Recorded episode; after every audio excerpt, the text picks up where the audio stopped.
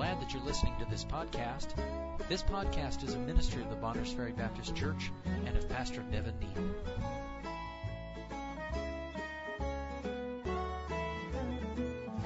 So if you got your Bibles, amen.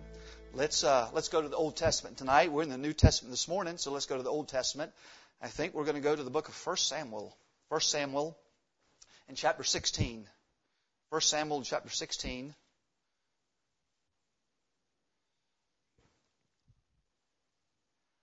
I'm going to read a few verses here to you. We're going to begin in verse 1 of 1 Samuel chapter 16. It's very important to bring your Bible to church. Follow along. Amen. Get used to get used to knowing where the where the uh, books of the Bible are. And uh, I can quote all of the books of the Bible in Spanish. Can you do it in English? Huh? All the books of the Bible in Spanish. Amen. Old and New Testament. Amen. 1 Samuel chapter 16. Amen.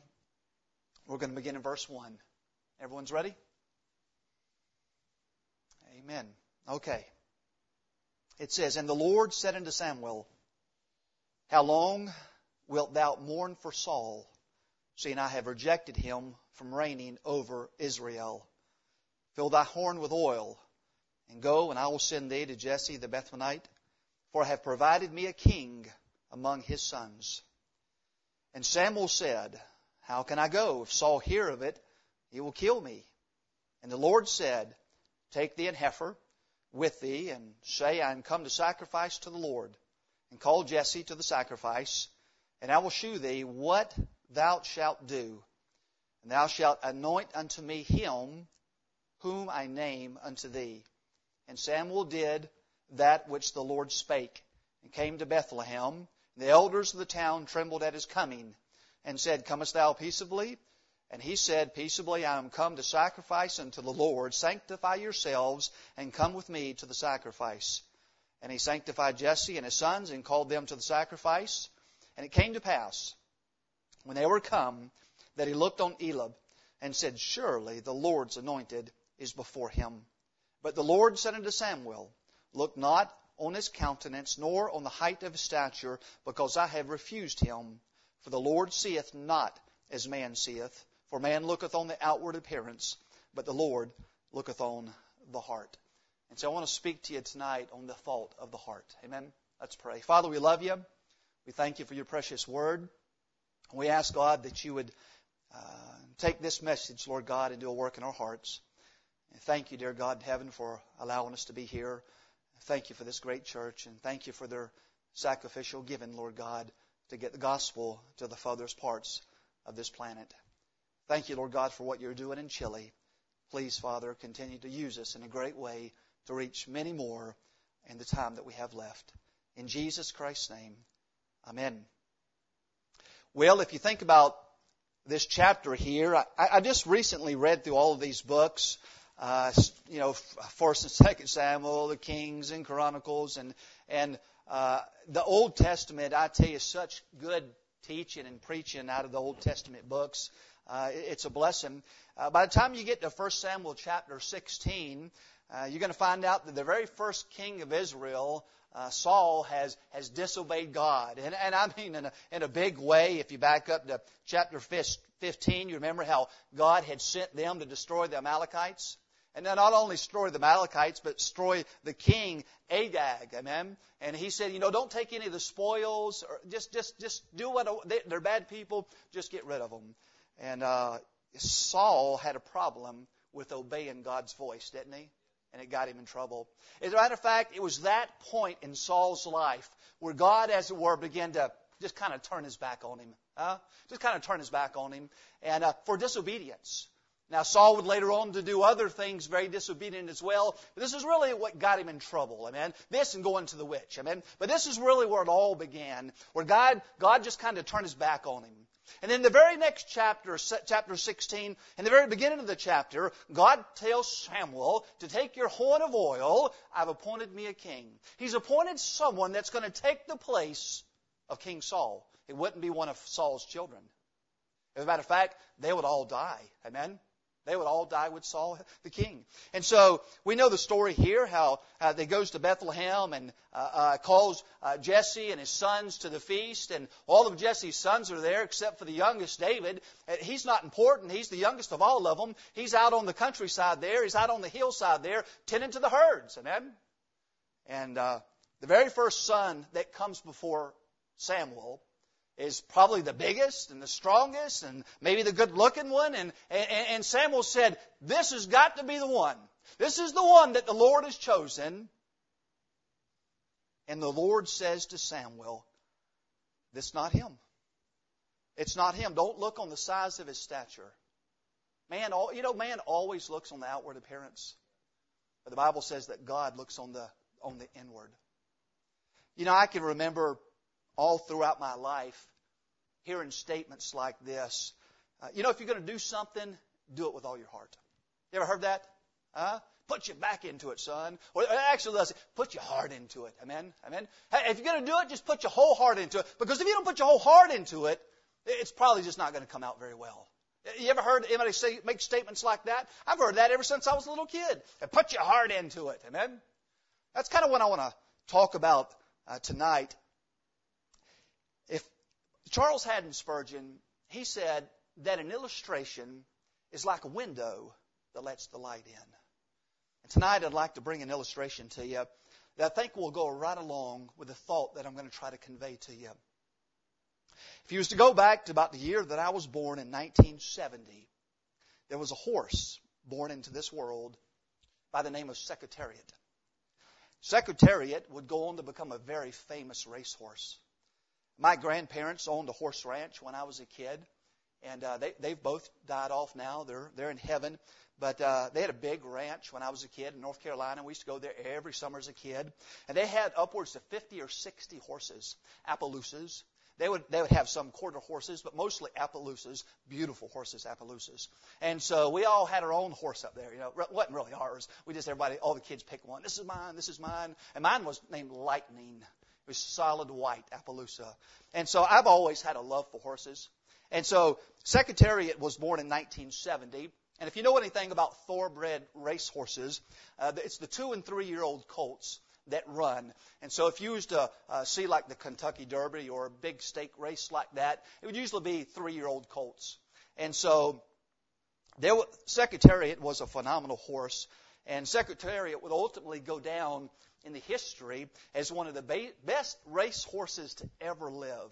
Because what made Secretariat so famous, not just the fact that he won the Triple Crown, uh, the Triple Crown is a combination of three different races, the biggest race horses that there is, which would be the Kentucky Derby, the Preakness Stakes, and the Belmont Stakes.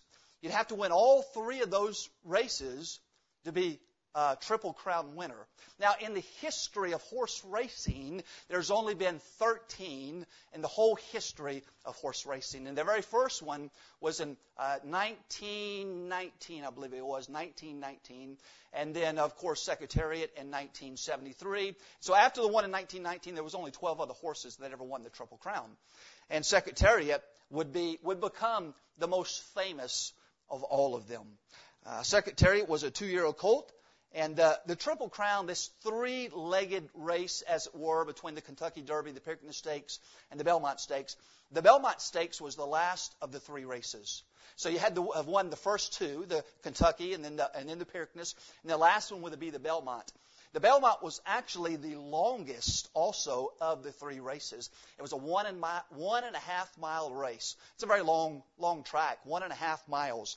And so, uh, uh, uh, Secretariat would go on to win all three of those races. Now, what made Secretariat so famous was not just the fact that he won the Triple Crown, but it was how he won it. Now, the Belmont was the last race. Uh, Secretariat would win that race as one and a half mile race. He would win that race in 1973 by 31 horse lengths. Now, if you know anything about these type of competitive, very competitive races, the horses are normally neck and neck coming in. I mean, sometimes they have to do a, a photo finish to see who won. Do You understand that? And sometimes you'll have one that's a little bit more, but they've never had a winner that was 31 horse lengths in front of the pack, as it were.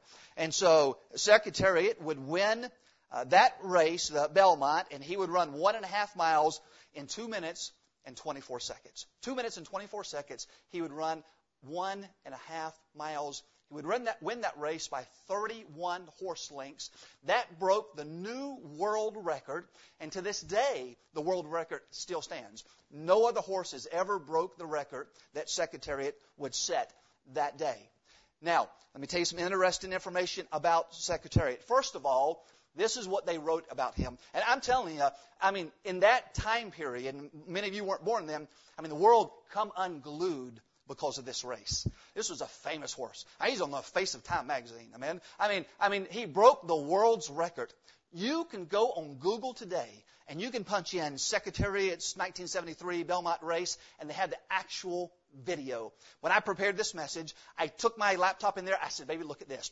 And I put that video on there, and we watched that horse, man, and you get emotional. I mean, I said, that is an American thoroughbred, amen? And uh, it was powerful. I mean, gripping. And, and, and the announcer, and he's talking you through it, and he says, he's like a, he's like a locomotive. it's, it's it was just so powerful. And so he wins that race, and this is what they said about Secretariat in the newspaper, just several clips uh, that I could find. This is what they said. They said, that his tremendous cardiovascular system pumping oxygen, oxygen into his lungs at a normal rate was clearly the source of his stamina and power. And then they said this, Secretariat's power came from within. Now let me tell you why they said that. After Secretariat would win that phenomenal race and go down into the history books, uh, Guinness Book of World's Records, after that year, he would never run again, but they would, they would stud him out for the rest of his life. And uh, Secretariat died in 1989. And when they died, they did an autopsy on the horse, and they found exactly what they assumed uh, was the truth, is that he had an abnormal heart. And let me, let me tell you that a normal thoroughbred's race heart, uh, racehorse's heart weighs about 8.5 pounds, and they can get up to 9 pounds. That's an average size of a heart for a thoroughbred, and these are big, massive animals. You understand? If you ever seen them up close, they're really big horses.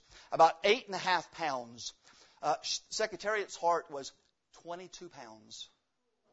22 pounds, more than twice the size of a normal heart.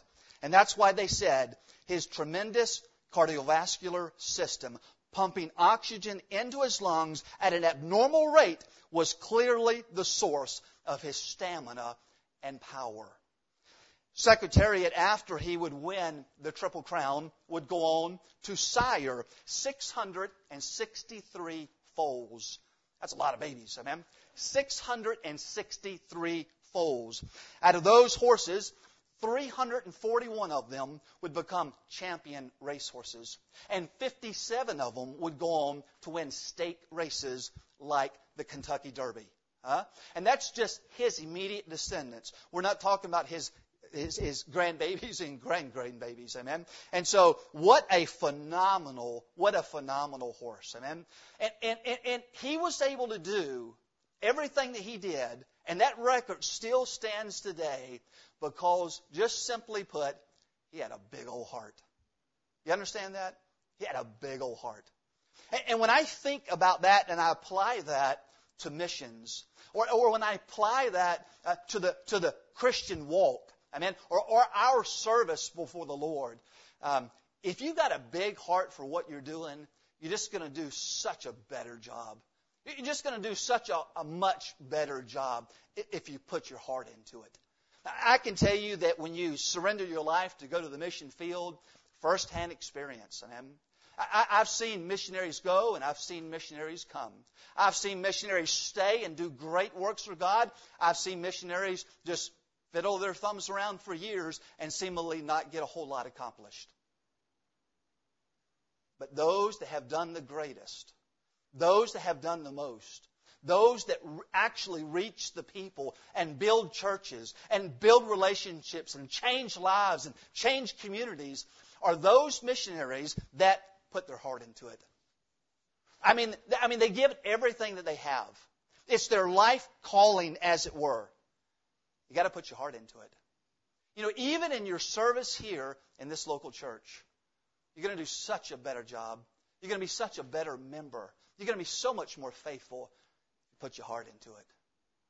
You normally on a Sunday night like this, you know, everybody's not here that was here this morning, right? Everybody didn't come back. It's kind of kind of the cream of the crop, right? Kind of kind of kind of the ones that are that are that are the the backbone of the ministry. Huh? Yeah. You know why you're here tonight? Put your heart into it. Yeah. That's exactly what you have to do. You young folks, you're just starting out in your life. And, and, and you got so much good that you could do. And you got to you got to put a big old heart into it. If, if you'll do that, God will use you in ways that you can't even begin to understand, and ways so much more bigger than what He's allowed me and Marta to do, or any other missionary back there on that on that board. If you if you put your heart into it, there was a a painter, late 1800s, England area, the days of Spurgeon, uh, I guess when Moody was preaching here in North America as well, in those days, well, the gospel was really strong, amen, and preaching was going around, a lot of famous preachers come out of that, that time period there. Even many famous preachers that we would recognize their names today, missionaries, amen. And uh, so there was a famous painter in the England area, and uh, the clergy, religious leadership of England, they came to him and they requested of him that he would paint a, master, a masterpiece that would be displayed there in England before all of the known world. And uh, it would be something different than what he's used to doing. And, uh, and so we'll give you the title of the painting at a, a specific date. You're going to paint the masterpiece, and he was a very well known painter. And then at a specific date, we're going to have a, a big giant unveiling of the masterpiece. And so the day came, he found out what the, the topic was, what he had to paint, and he had to paint a painting by hand of a dead church. That's what he had to paint. That was the masterpiece that he had to paint. He had to paint a big, and back then they were big paintings. they were bigger than this projector screen. And the painting that you paint, we're going to have a big meeting, and everybody that somebody's going to be there. Political people, religious people, churches, uh, everybody's going to come, and they're going to see your masterpiece. Very well known painter. And we want you to paint a, paint, a, paint a picture of a dead church. We want you to express to all of them what a dead church looks like.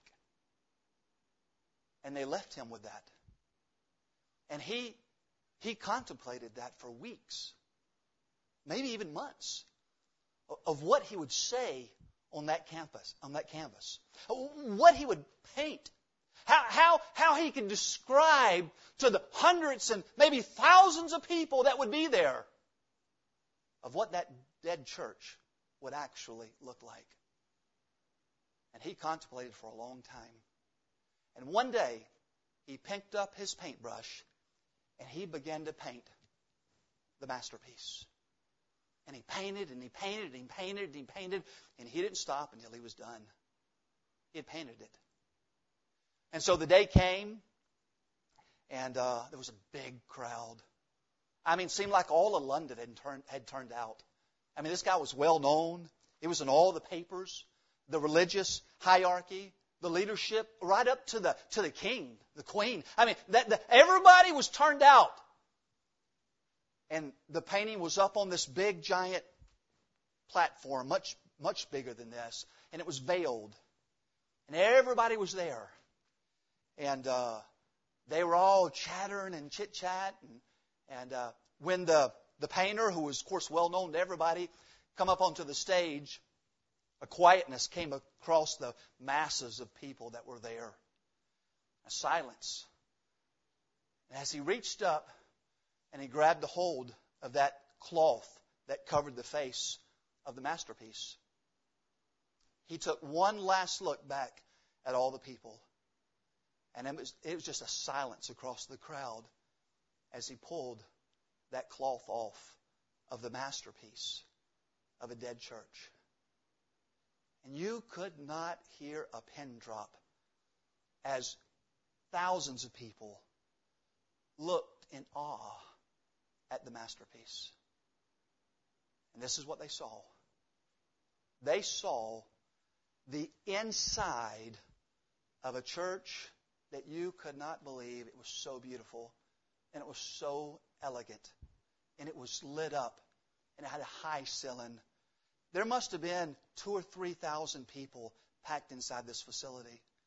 And they were all upper middle class, wealthy folks, and they were they were decked out in nice clothing. You know how the ladies to wear them old funny hats back in the days, you know? And they and all the kids when they were so happy and they were running down the aisles like this here. And, oh yeah, and they were talking and the men and their and their and their and their coats and uh, there was chandeliers in that place. You would not believe you should have seen the platform with, with the pulpit. I mean, it was like some type of mahogany. It was like the, the feet, it was like it had lion's paws on, on the pulpit down there. It was a beautiful facility. I mean, it was a, it was, it was such an incredible painting. The, the people's faces, and they were so happy and joyful, and it was packed out. And they were decked out, I mean, in top of the line clothing of that day. And the people just stared. And they didn't understand the painting. Someone hollers out from the congregation, we, we thought they told you that they told you to paint a picture of a dead church. Because the dead church looked nothing like they had thought about in their minds. And he said, Oh, I did. And he took them, he took his finger into the painting, this side of the, of the pulpit, over back behind the piano, grand piano, by the way. Big, beautiful grand piano. There was a box on the wall about like this. And it had written on it, missions. And it had a little slit in the top where you put your, your money in. And it was all covered over with cobwebs. And what the painter was trying to say to all of England that is that a dead church is a church that does not have a heart for missions. That, my folks, is the gospel truth. That when we lose our heart for missions, we become a dead church. I can tell you the truth that the Lord has allowed Bart and I to start two very successful churches and they both own their own property. What makes these two churches so significant is that we started missions from day one. And every since then, they've grown in their missions program and in their missions budget. A church that loses sight of reaching the world outside of their community is a church that begins to be what we would call dead. So, whatever you're going to do for God, you've got to put it, all your heart into it. You know, God wants your heart. And He doesn't just want to share your heart with the world or with other things. No, God wants all of your heart. If you put your heart into it, He'll use you in ways that you can't even begin to imagine or begin to understand. Trust me when I tell you it's all about the heart. Yeah. You can be flashy. You can be a big shot. You can have all the finances in the world. But if it's not it's not real, it's not in your heart, you're not going to do a very good job. And if the people see that your heart's not there, they'll never follow you. And if they don't follow you, you're never going to build a big work for God. Simply put, tonight, I would just ask you, where's your heart at? What kind of condition is your heart in? Do you have a big old heart like Secretariat? Are you going to go down in God's history book? Hmm? Are you going to go down in God's history book? Pray you will. Is this church going to go on to the rapture of the church? Huh? Is it going to go on doing something for God? It will if its people has a big, giant heart for missions. I know that you can't do everything. But you know what? Everybody can do something. Amen. Amen. Everybody can do something. There's not a reason in the world why everybody in this church can't do something in the area of missions. And many people, let's just be honest, many people can do more than what they think. Yeah. It requires a little word that's very difficult to implement in our lives, and it's the word sacrifice. Yeah. People don't want to sacrifice. But did Jesus not sacrifice for us when he bore our sins on the cross of Calvary? What kind of heart do you have for God's work tonight? And I know that I'm preaching to the to the choir tonight. Amen. I know that. But our hearts very easily can get cold, can get numb, can even step out into the world and get carnal. We've got to control our hearts. Amen. And continue to grow our hearts. Amen. So that we can be the right type of servant and be used of God in these last days. Jesus is coming. Friends, he, he's about to step out on a cloud. We don't have a lot of time left. Amen. We've got to be busy about the work of God. And your work, this work, will do so much better if you have a big old heart. Amen. Amen. Amen. So my prayer for you, Bonners Ferry Baptist Church, Marta and I are fixing to leave to go back to the field. We may not see you for another 12 years. Amen. We, we may not see you until we see you in heaven. Amen. I want to get up to heaven and say, man, that church had a big old heart for missions. Amen. And I just believe if you have a big old heart for missions, that God will honor that. Amen? He will.